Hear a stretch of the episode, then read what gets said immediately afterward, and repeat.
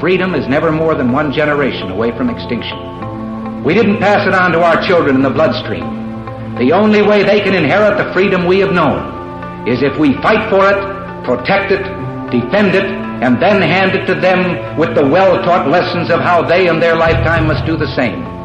And if you and I don't do this, then you and I may well spend our sunset years telling our children and our children's children what it once was like in America when men were free.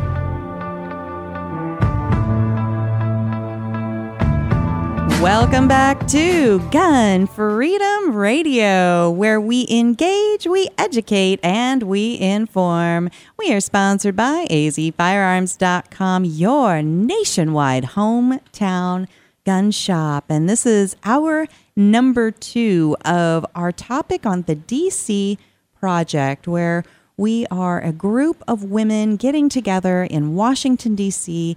to project right? A project a new face on the Second Amendment because we are the DC Project. Like what I did there, Dan? I like it, and I'll tell you that was a blast to do when we did that in February. And this one's going to be bigger, and we're going to meet more people, and it's just it's different. You you have to go to see how this is. It's amazing. Yeah, I'm I'm super excited to be a part of it. Um, and I'm I'm going really as a citizen because we're meeting with our, our legislators, our representatives, and you know if you show up as Cheryl Todd gun show radio host, uh, that's a different conversation, right? Right. If you show up as Cheryl Todd, owner of a, a retail gun shop, that's a different conversation. So you know we're we're going together as a family. Um, it is a, kind of like a female driven um, project, but uh, we went in February when we went uh, for kind of the first trial leg of this. We went with you, with our daughter, with our grandbaby, and we really we made it a legacy uh, trip, and we're doing it again. Yeah, the grandbaby uh, stole the show and pretty well got us in the door to anywhere we wanted to go. She's awesome. All right. Well, we still have some great guests coming up. And uh, in this hour, we also have our Responsibly Armed Citizen report and Dan's tip of the week. But uh, our next guest is Miss Corinne Mosher, and she is a millennial generation competitive three gun shooter, a wife, and a mom, and also one of the participants and speakers of the DC Project. And we're bringing her to the air right now. Corinne, are you with us?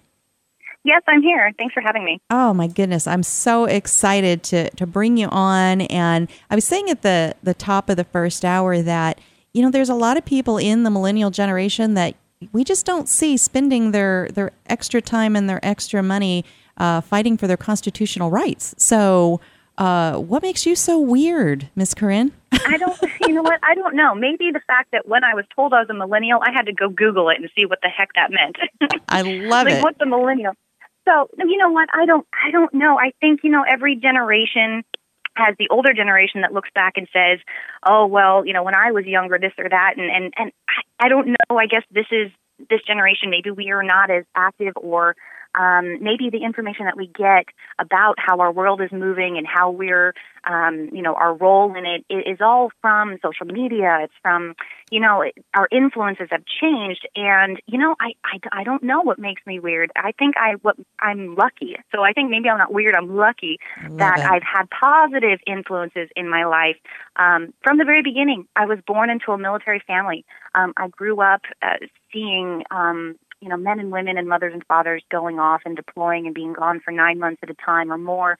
And uh, I learned the meaning of sacrifice. I learned the meaning of patriotism, and I learned the meaning of being something, being a part of something that was bigger and greater than just yourself and you know honor and, and sacrifice and all of that and then I, I married a police officer and it just continues and so maybe i look at our country and i look at my involvement in our country a little bit different than than um, other people. And so in that way i think that i'm lucky and uh, it's about time that you know i start doing something. I start giving back which is why uh, you know i've became a firearms instructor and not just shooting for fun and pleasure, which is of course amazing. Uh, it's it's passing that on and passing on the knowledge and the you know the whole scope of you know this is our Second Amendment, this is uh, our rights and privileges, but with that of course comes responsibility, and here you know it just goes on and on. I'm very passionate about it, but I, I don't know. I absolutely love it. And so uh, now you are a wife of a, a police officer, and you're a mom as well, right? Yeah, yeah. I have a nine-year-old daughter, Tyler. And so she's now able to hopefully view the world through the same lenses that you grew up looking through. You didn't look through the lens of, I am part of this generation. You looked at it as, I'm part of this incredible nation and all these incredible people who give of themselves. And so I, I am so encouraged for our future that uh, that there are still examples like you for the next generation beyond yours to follow. Well, I guess just like any other mother, I hope to pass on the best parts of me to my daughter, not not the worst. But you know, it's true. She does. She does have a different perspective. Um, maybe she's not as as sheltered. She understands what her dad does. She goes, you know, he goes out. There are bad people. There are good people. He sees both, and um, and just you know, we need to be aware of certain dangers, and that we need to be thankful for the good people in our life, and and try to be you know the best that we can be. Hmm. Well, um, how did you originally hear about the DC project, and how did you become involved to the level that you're not only a participant but a speaker at the rally uh, that's going to be on Friday the eighth, July eighth, between two and four p.m. on the uh, lawn of the Capitol building? I I just kept saying yes. I That's love that. thing. I only know one word. It, you know what? Dianna or Di- uh, no, it's Dianna. Sorry, Dianna Muller called me and just asked, and she asked me a very direct question, and I couldn't, I couldn't give a lame excuse why not to be involved. um, you know, I, I I live, you know, so closely entwined with the Second Amendment, and you know, it's it's part of America, and, and I just I couldn't say no. So I just kept saying yes. Will you come to the February trip? Yes. Will you come back as a leader in July? Yes. Will you be a speaker? Yes. so, you know, it's um it's not like I had any plan and I'll even go as far as say any desire to do it. It's just you know, when you're called to do something, you know what, you just got to do it. So I, I don't feel like I can offer very much except for my personal experiences and my personal views. And of course, as you know, not everybody in the gun industry or culture or eh, thinks exactly the same. We're not all the same people. Right. Um, and so I think that's why it's important that so many of us are coming because so many different stories need to be told. You can't just categorize us into one group. You're the gun person, so you're all the same. We're not. And so this is the beauty of this, um, you know, tapestry that we're pa- that we're painting, really of you know women specifically. But you know, we're not just going to shoot. We are leaders in what we do. We are teachers in our home, and we are the next generation. So that's what's so amazing about this project. That is, I can't imagine having said it better. So that was beautifully worded. And so you are going to be a speaker. What is your main topic that you're going to be presenting on? concealed carry, I believe, is, is my topic. And as a millennial, uh, which once again, millennial, I don't know what, what that means. I guess because, because Other people will know. That's what's important. Other people will know. So you know, it's concealed carry, and um, I, it's kind of a hot topic. You know, I like I said, I'm not here. I told Dianna, I'm not a political person.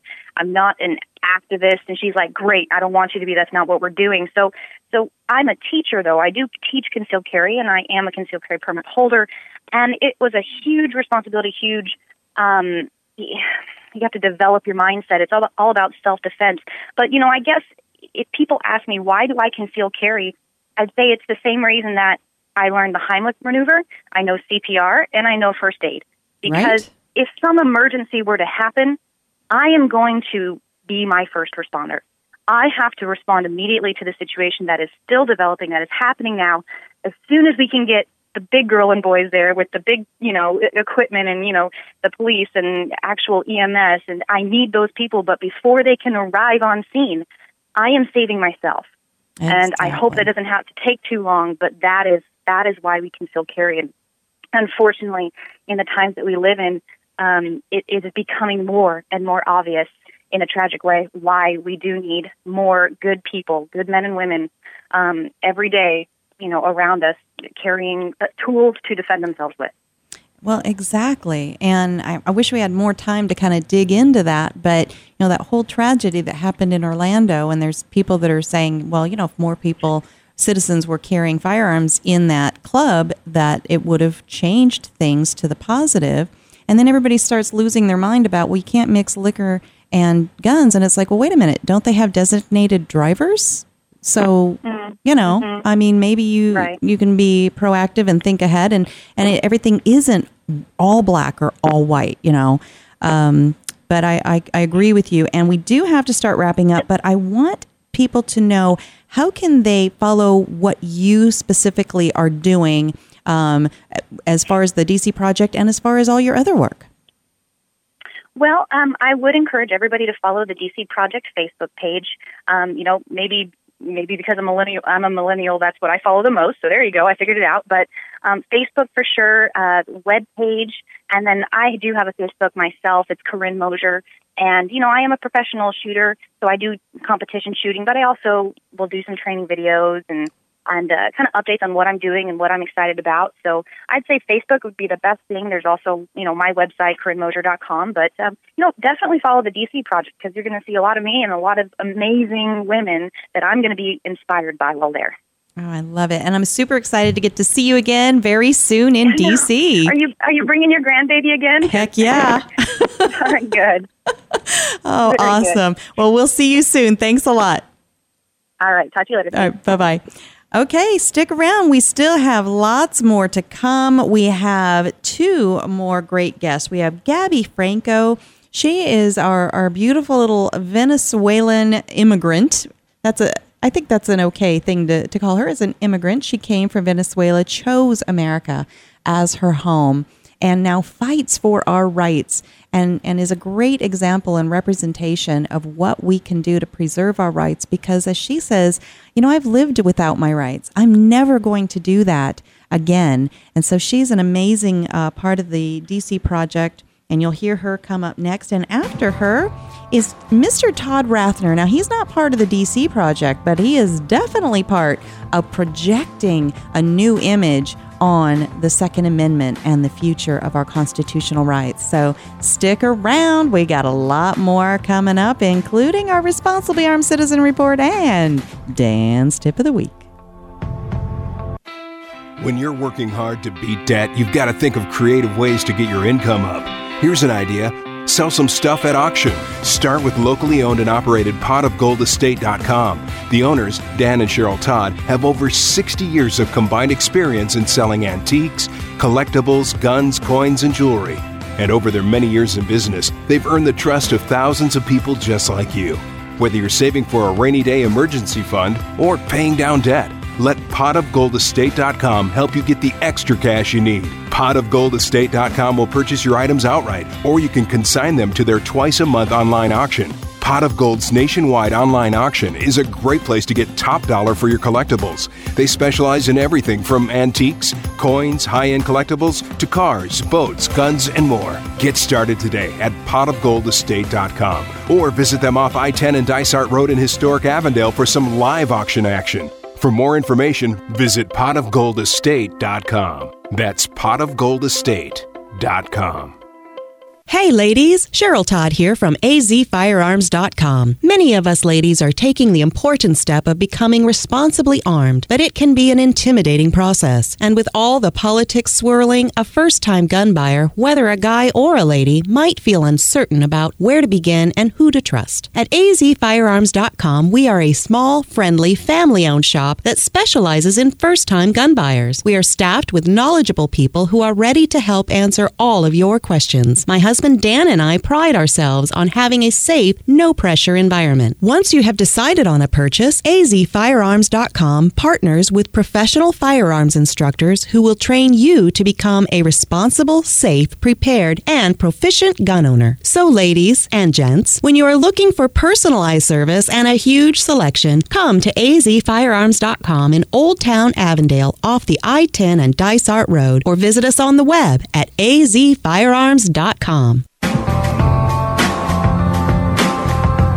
Welcome back to Gun Freedom Radio, where we engage, we educate, and we inform. We are sponsored by azfirearms.com, the biggest little gun shop in Arizona, and we are talking today with the women of the DC Project. And our next guest is Miss Gabby Franco Pepper.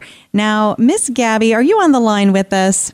Yes, I'm here. And Glad are- to be here. Oh, this is exciting for us. Now, do you go by Franco Pepper now? Yes. So people can find you by that. Um, and well, normally on on internet, they're just gonna find me as Gabby Franco. So. Gotcha.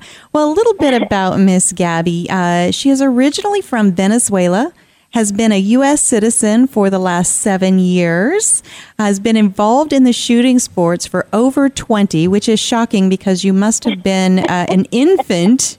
You are so young still to have been in the shooting sports for 20 years. She has competed all around the world. She uh, has been a TV show top shot uh, contestant on seasons four and five. She's been an NRA news commentator. She's part of the Remington shooting team, and somehow you found time to be an author, right? Yes. Oh. and now I'm mom. Well, And- mom to be. A mom to be, and congratulations on that. I, I saw you and your your tiny little bump uh, when we ran into each other in Kentucky at the NRA meetings, and uh, you're just you're so beautiful anyway, and you are a beautiful pregnant woman. So Thank you. You're welcome. So the name of your book is Troubleshooting: Mastering Your Pistol Marksmanship. Tell us uh, a little bit about that.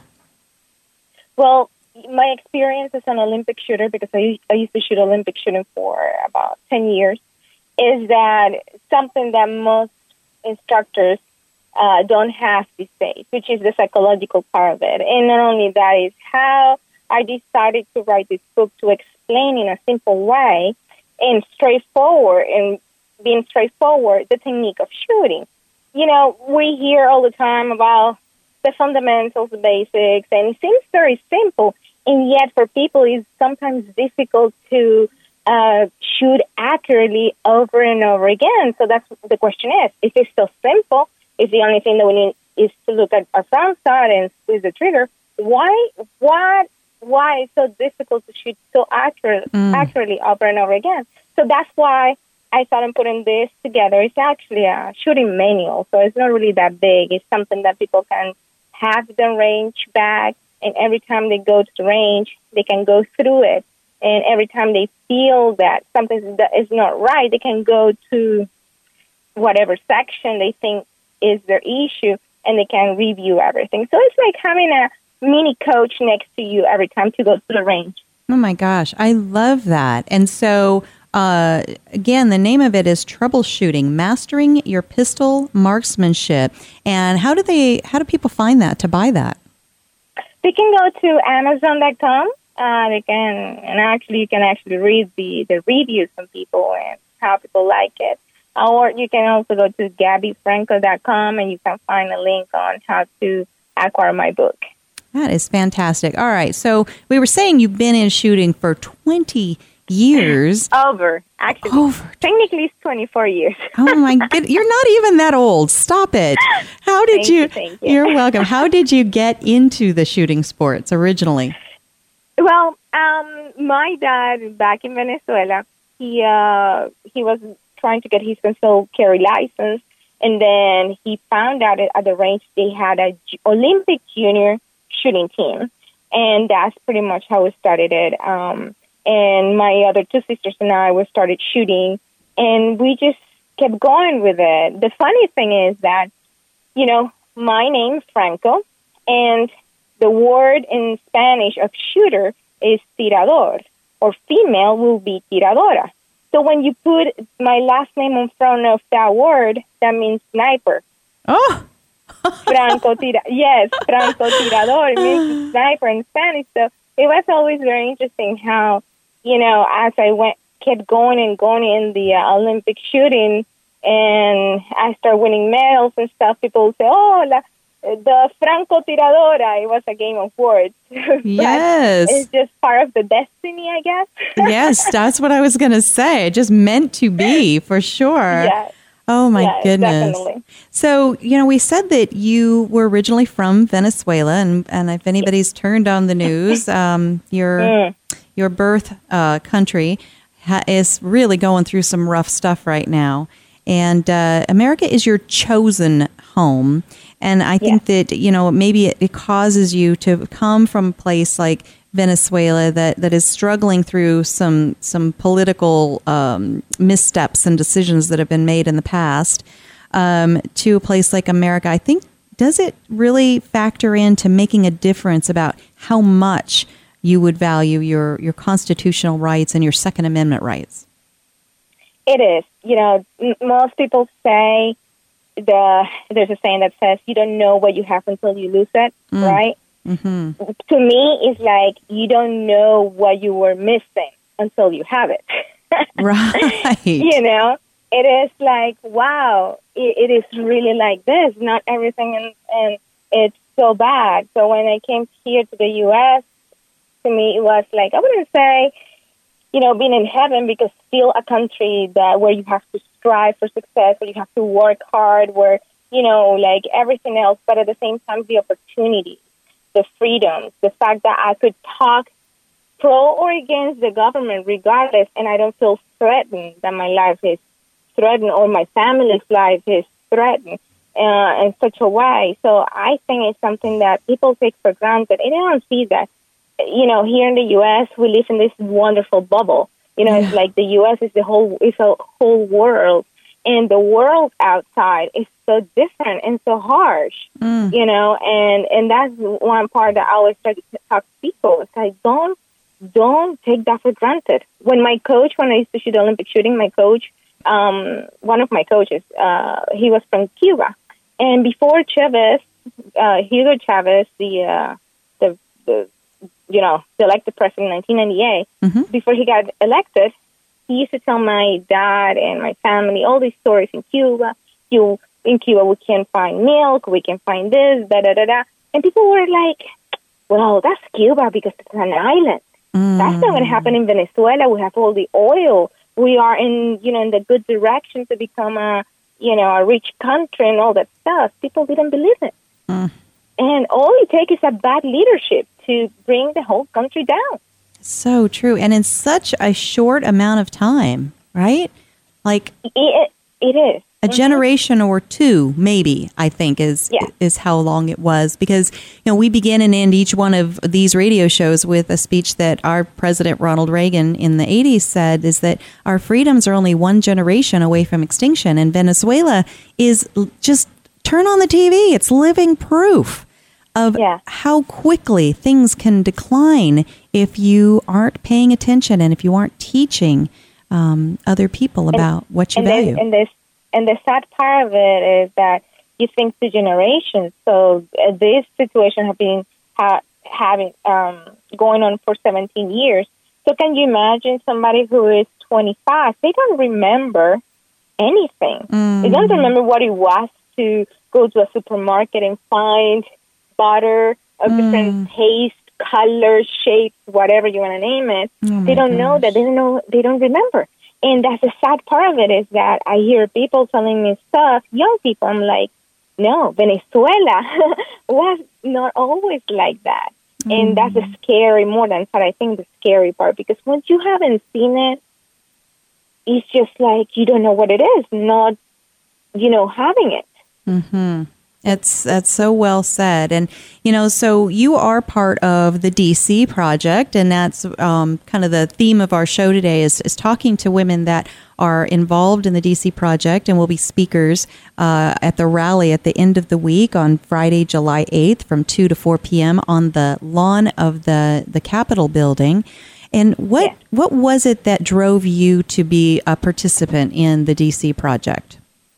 Well, to me, it's simple. To me, it's my commitment to what I believe, my commitment to what I think it needs to be done.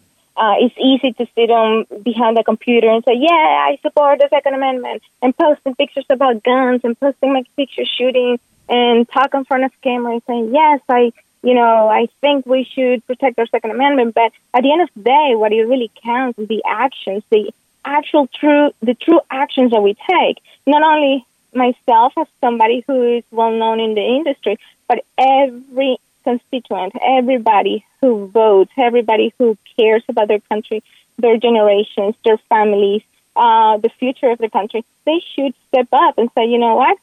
It doesn't hurt to, if I'm near DC, to go and support uh, this group or support other groups. It doesn't have to be just a DC project. It could be anything. But, you know, or writing to legislators or, you know, their senators, just doing something. So to me, being part of it, it was, it was an easy, it was an easy yes mm-hmm. for me. Mm-hmm. You know, this is out of pocket, but I'm saying, I know what it is when you lose the right. And back in that time, I was too young. I couldn't vote. Mm-hmm. And perhaps I didn't, as a young person, probably didn't care much. Right now, I do care. I'm not going to keep my mouth shut. I'm mm-hmm. going to speak up. And I'm going to share that with everybody I speak to. So to me, that that's what it drove me. I love that. And now you've got a, a little one on the way that you can feel that responsibility to pass along those um, those, those freedoms and those values. I'm gonna be I'm gonna be seven months pregnant, walking there. Oh my! You know, talking, being the heat. But hey, you know that's the thing. It's you know those are the sacrifices you have to do if you believe in something and you really care about your country. And I am hundred percent committed to it. You are a role model for so many people, and uh, we're going to have to attach somebody to your hip that has an umbrella and a never-ending supply of water bottles because we're going to take care of you and that little baby in that, that Washington D.C. Uh, heat and humidity. But we want to hopefully everybody will come out and see us. Right? It's going to be a yeah. not a huge event. It's going to be intimate enough that if people have questions or they want to interact with us, they will be able to. And I think that's going to be a rare opportunity definitely. All right. Well, thank you so much for taking the time to, to talk with us. And I will see you very soon in D.C. over the week of July 6 through 8. Thank you for having me. Love talking to you. You too. Thank you. bye bye now. All right. Bye. Well, stick around. We still have more of the ladies of the DC Project to talk about and explore why they're making this journey to Washington, D.C. to, to establish a relationship with their legislators. That's a new way of thinking about things, and, and I'm excited to be a part of it. So stick around more right after this. Hey everybody, this is Joey Rocket Shoes Dillon, world champion gunslinger and Hollywood gun coach. In the westerns, there's always a good guy and a bad guy, and sometimes the ugly guy. And I always root for the good guy, which is why I'm here to tell you about the good folks over at azfirearms.com. They are straight shooters and always give you the best deal in town. azfirearms.com is the biggest little gun shop in Arizona and have something for every single gun enthusiast. Long guns, pistols, hunting, military, law enforcement, home protection, you name it. And when you've got some guns to sell or trade in and trade up, azfirearms.com are the folks to see. Geez, they bought a cannon once. They are family owned and operated, friendly staff, courteous, totally reliable. azfirearms.com will give you the best value for your used guns. So stop in, see my friends Dan and Cheryl Todd at azfirearms.com in Old Town Avondale off the I 10 and Dysart Road and tell them Joey Rocket Shoes Dillon sent you. Don Collier here, letting you know that you won't get fool's gold at Pot of Gold Auction. They're the genuine article. Pot of Gold auctions off guns, coins, jewelry, and antiques of every kind. Stop in and see my friends Dan and Cheryl Todd in Avondale, Arizona for some live auction action. Or check them out on the web at potofgoldestate.com. The Second Amendment Foundation is the organization that protects our right to keep and bear arms. They defend our rights in courts from coast to coast. Now they need our help. Go to saf.org and join the Second Amendment Foundation today. Dedicated to promoting a better understanding of our constitutional heritage to privately own and possess firearms. Support those who support our Second Amendment rights today. That's saf.org.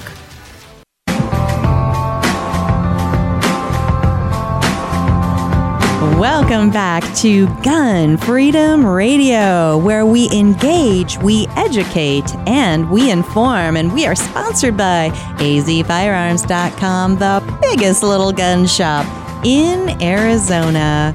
And today we have been talking about projecting a new image on the Second Amendment. And, and while our next guest is not part of the DC project, where we are, a bunch of women are projecting a new image through the DC project. Okay, okay, we got it. just Projecting, making, okay. Just making sure that that you get where I'm going there. Um, anyway, but uh, our next guest is definitely working toward the future of the Second Amendment in America. Todd Rathner is our guest. He's an attorney, a lobbyist for gun rights. For knife rights, for suppressor rights, and he's also the executive director of the NFA Freedom Alliance. Todd, are you with us?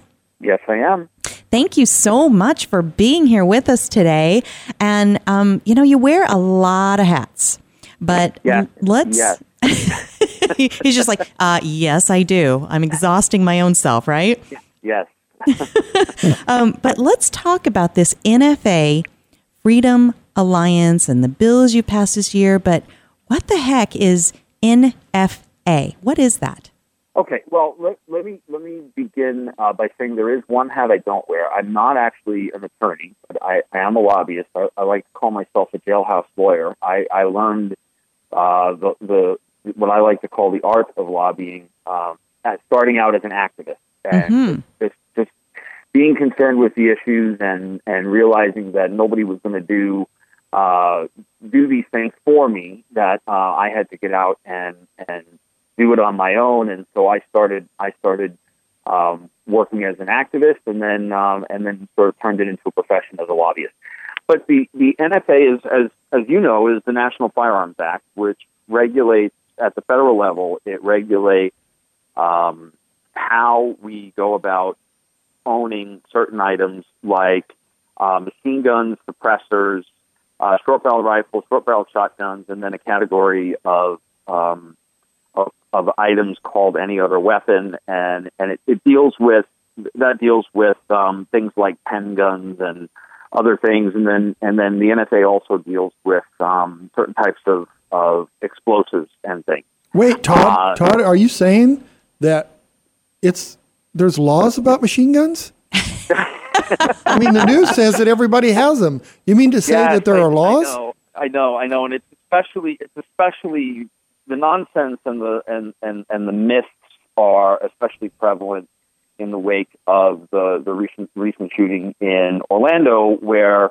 even uh, folks that we we hope ought to know better and think ought to know better and ought to get educated before they speak about it on television, keep Mm. going on and talking about the automatic weapons that are available uh, quote over the counter, quote from the internet, uh, at any gun store. And as as we know, the truth of the matter is, and, and I'm sure that many of your listeners know this, but I'll I'll repeat it for those that don't. Um, any any um, machine gun or fully automatic firearm that was produced after May of 1986 uh, is not available for a civilian to own. Uh, that you, you, you have to be um, either a manufacturer or a certain type of dealer in order to have uh, one of those firearms. That uh, only machine guns produced prior to May of 1986 can be possessed by a civilian. And in order to possess it, you have to pay the exorbitant uh, price for it because there's a limited supply of somewhere in the neighborhood of 250,000. That's all in the entire country. There's 250,000 some machine guns that are that are um, available for uh, regular citizens, quote unquote, to own. Um, that th- th- so the so because of the limited supply, there's high demand, and, and the prices on them are through the roof. And so a fully automatic uh, M16, um, which is the, the you know the the brother or sister to the AR-15, is is in the thirty thousand dollar price range right now, and those those numbers go up and down uh, almost on a daily basis. But you know you- you're looking at about thirty thousand dollars for for a gun like that, plus uh, the two hundred dollar tax stamp, which is not not as big a deal as it was back in uh, back in the day when they initiated the tax stamp in 1934. Uh, but but no, there's a limited supply. There's only a certain number of these guns available. They're extraordinarily expensive. Uh, you have to get the tax stamp, which requires filling out forms, submitting photographs, submitting fingerprints, and subjecting yourself to uh, an extensive check by the ATF. And so, no, machine guns are not available for sale um, uh, at gun shows and and uh, on the internet, except in very limited ways. Right. And those ways and those ways of selling them involve this extensive background check with fingerprints and photographs and uh, and the tax stamp that has to be paid, and it's registered, and the government knows exactly where it is. Right, and, And so- and we want to add to that. That's about a six month process. Yeah, it, it, when when things are working well, it's about a six month process. Right. now, because of various different factors, uh, you're probably at at nine to twelve months uh, right now at best, and and that's just because of there's there's a lot of volume, and that brings me to the NFA Freedom Alliance. There's a lot of volume in terms of sales and uh, folks uh, purchasing uh, suppressors right now. There's there's a huge rush uh, that's been going on. It's actually sort of extended over the past three or four years of folks buying suppressors, and and one of the reasons is, is that I, I've been working with um, with some with other organizations at times, and sometimes on my own. Sometimes very lonely. Sometimes it's, I've got a lot of company. But for instance, in Iowa, we, we worked to legalize the possession of suppressors. Uh, we worked alongside the NRA, and we were able to legalize the possession of suppressors, which were therefore illegal to possess in Iowa. So that opens up an entire market um, overnight to people buying. And so you've got dealers wanting to stock up, and you've got individuals wanting to buy.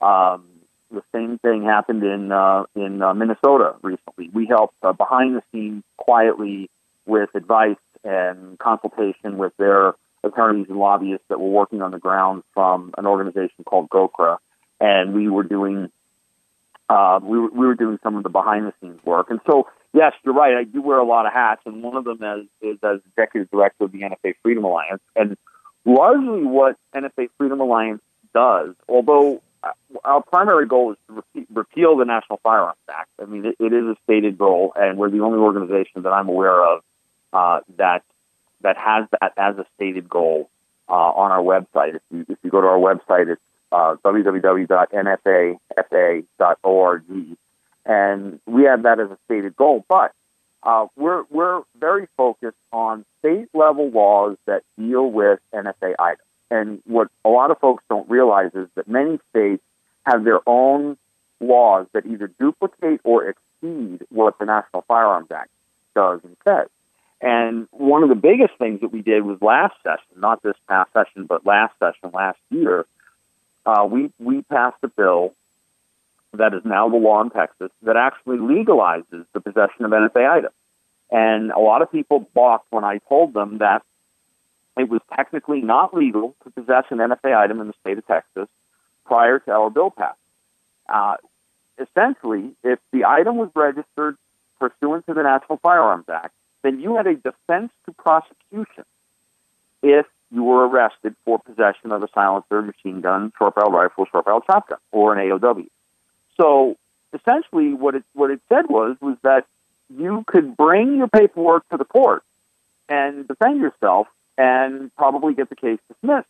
But that means you still got to go through the, the horrors of being arrested, having your uh, NFA items confiscated at least temporarily, and then and and then ha- have the fun of going into court and defending yourself, which would cost you thousands and thousands of dollars and time and effort and and we changed that. The NFA Freedom Alliance led the fight uh, to to change that in Texas, and now those those items are are legal to possess in Texas as long as they're registered pursuant to the NFA. There's no more defense to prosecution nonsense. It's just an affirmative affirmation that you can own these items in in the state of Texas.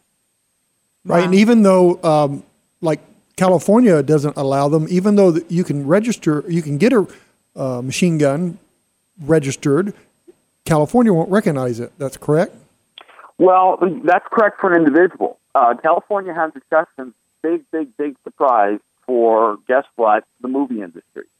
Um, the, the film industry, there's a bunch of exceptions for all kinds of weapons because um, obviously it's an economic issue for them. They don't want the movie industry to move to a free state like Arizona, so they they make exceptions for the elites in the movie industry to to be able to possess all kinds of things uh, like machine guns, silencers, um, SBSs, SBRs, and even switchblades and going into the other area that I that I work in in, in the knife arena, um, there's all kinds of exceptions in the law for the movie industry. But no, in California and a number of other states, um, you cannot, even if you've got a federally registered machine gun, you can't possess it in that state.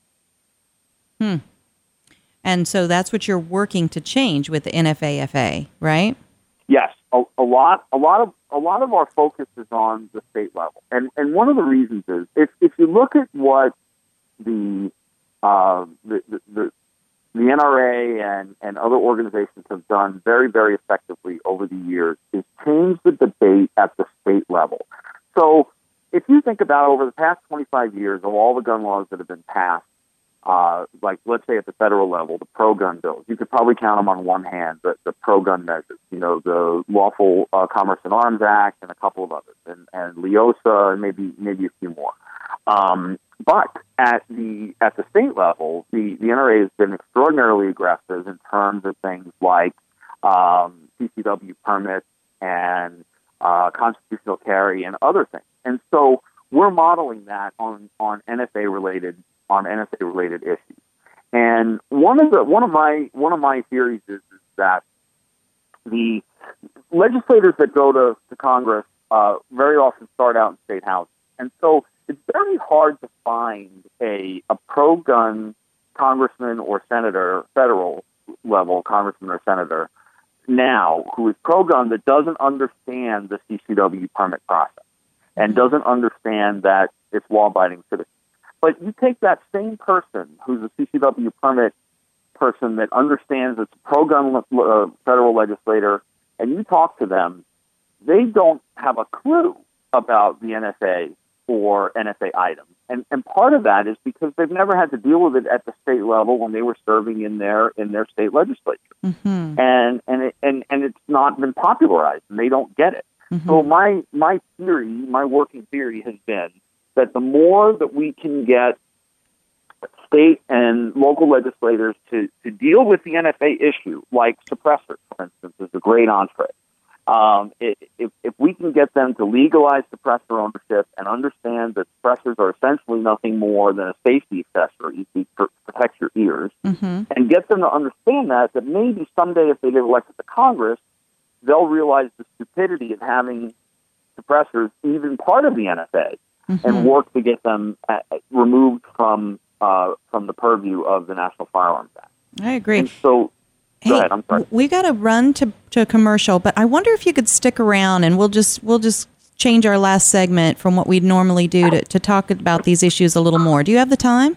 Yes, I do. All right, well, stick around through the commercial. We've got much more coming up with Mr. Todd Rathner, who is the executive director of the NFA Freedom Alliance. And we're going to talk a little bit more about what that means and what he does after this break.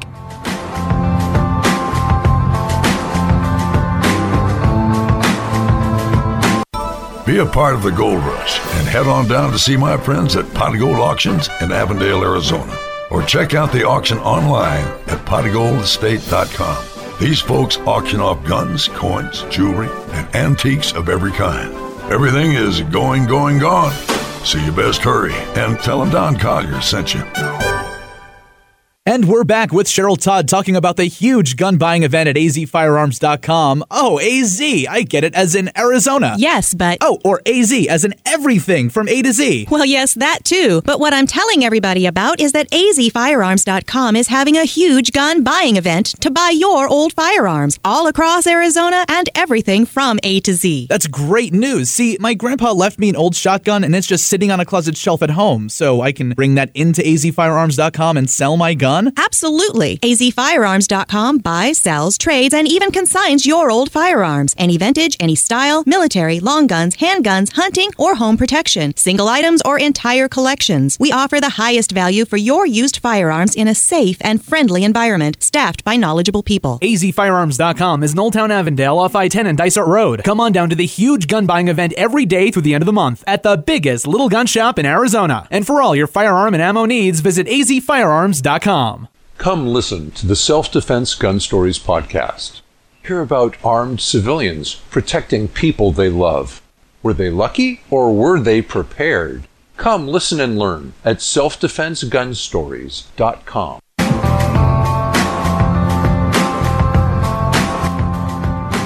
Welcome back to Gun Freedom Radio, where we engage, educate, and inform. It's sponsored by AZ Firearms, the biggest little gun shop in Arizona.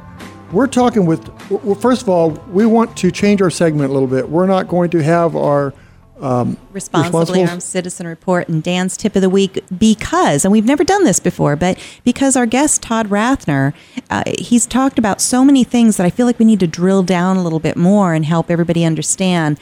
Wh- Why do we care about the NFA Freedom Alliance? Why do we care about whether or not suppressors are legal or not legal and, and those sorts of things? And, and we appreciate, Todd, that you, you stuck around with us. Well, first of all, Oh, I'm happy to do it. I'd like to let our listeners know that he's the director of NFA Freedom Alliance.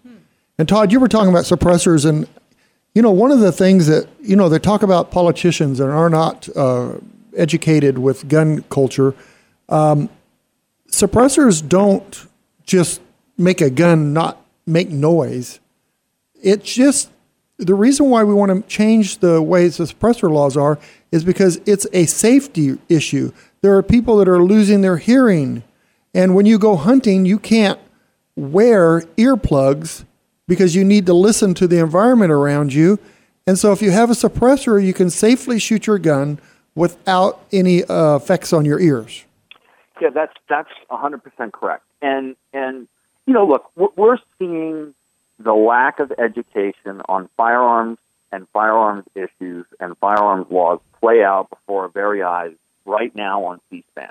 What's going on in the in, in the U.S. Senate and the U.S. House of Representatives just shows the lack of understanding by many of our elected representatives and the proposals that have been spewing out of the uh, from from the anti-gun folks and from legislators, sitting legislators in the past three, four, five days that have just been coming out show a complete lack of understanding of the issue. However, the other thing that's been demonstrated is we do have folks that are educated up there who are defending our rights and are defeating these nonsensical bills that would do nothing to stop um, violent action. And so it's important that we get folks educated on things like suppressor ownership, which is, as you said, a essentially a safety device. I mean, I've got I've got two boys. Uh, one is 15 and one is nine, and they've grown up with uh, the ability to to shoot firearms with suppressors. And one of the things that w- was very important, it, it used to be illegal in the state of Arizona to hunt with a suppressor, and the NFA Freedom Alliance worked to um, to, to change that, and we, we got a change, and now it's legal to hunt with a suppressor. And one of the reasons, one of my main motivations was there are various reasons why you don't hunt with hearing protection on. One of them is you want to hear other hunters around you. The other is you want to be able to hear um, uh, someone speaking to you if you have a hunting partner with you. Uh, but one of the main things when hunting with a child is that you need to be able to whisper in that child's ear certain instructions on how to conduct a stalk and where to place a shot and which animal to shoot so that they shoot a male instead of a female or they shoot the right animal or they shoot safely. And so you, you need to be able to whisper in that child's ear while you're actually hunting with them. And that's impossible if they've got earplugs in and headphones on, uh, and or headphones on. And so you sort of have to make this ridiculous choice if you can't hunt with a suppressor. Um, do, do I put the hearing protection on them in order to protect their ears, or do I keep them out in order to be able to speak to them while conducting a hunt? And and it's it's it's, it's a dumb choice, and so we shouldn't have to make that choice. We should have a third choice, and the third choice is is to hunt with a suppressor. Right. And who wants to walk out in the middle of the desert, quail hunting, walking through that brush without being able to hear where you're walking and listening for rattlesnakes. And the other thing, you know, those they have ear, protection that's electronic, and you could say, well, use that. Have you ever shot uh, shot a rifle using those big uh, headphones? You you can't do it. Right, right, and we, we know as as as as real shooters, we know these things instead of these people who keep telling us uh, what what's good for us and and what laws we ought to pass because you only need a silencer for one thing and you only need uh you, you only need these things for you know for killing people when in reality there are there are great benefits to owning things like suppressors. And you know of course you don't want to walk around in the desert um, in in the heat that we deal with here with a big pair you know big set of headphones on and then and then shooting a rifle uh, from a resting position is very difficult with headphones on. And and it's much easier to use to use a suppressor.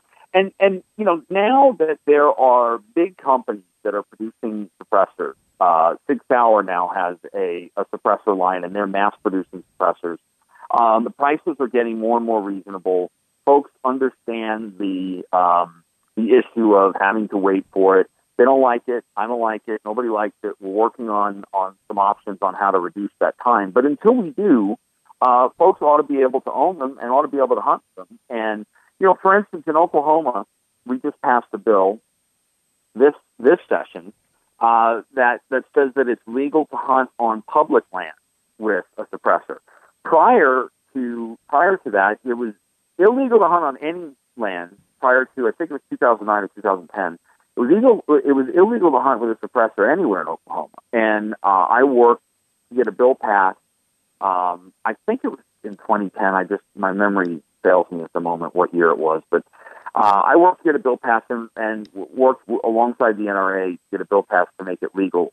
But we were forced into a compromise where essentially it said that you could only hunt with private land on private land with a suppressor, and you um, you had to have the landowner's permission in writing with you to hunt on private land in Oklahoma. But it was a compromise that we were willing to accept because it moved the ball forward and about 90% of the land in Oklahoma is privately owned anyway. And so we accepted the compromise.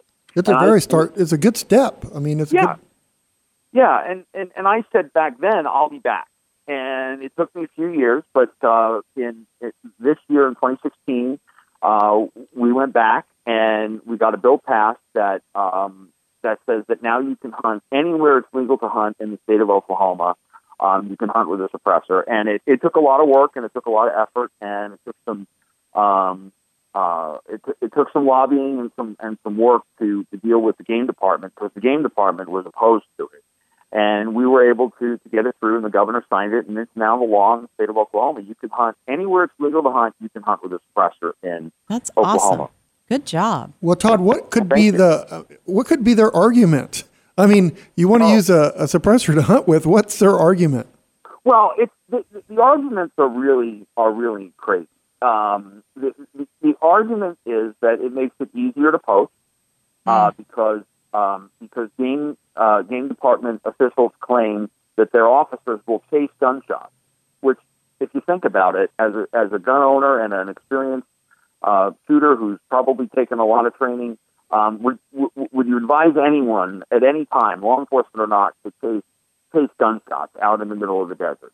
Um, that in other words, they they're, they're claiming that if you are hunting at night uh, and and and a landowner hears a gunshot, he'll be able to call 911 and direct the police to them. Um, and and and we all know that if you're poaching, um, and and you fire a shot when you're poaching, you- you're going to be out of there in five minutes anyway.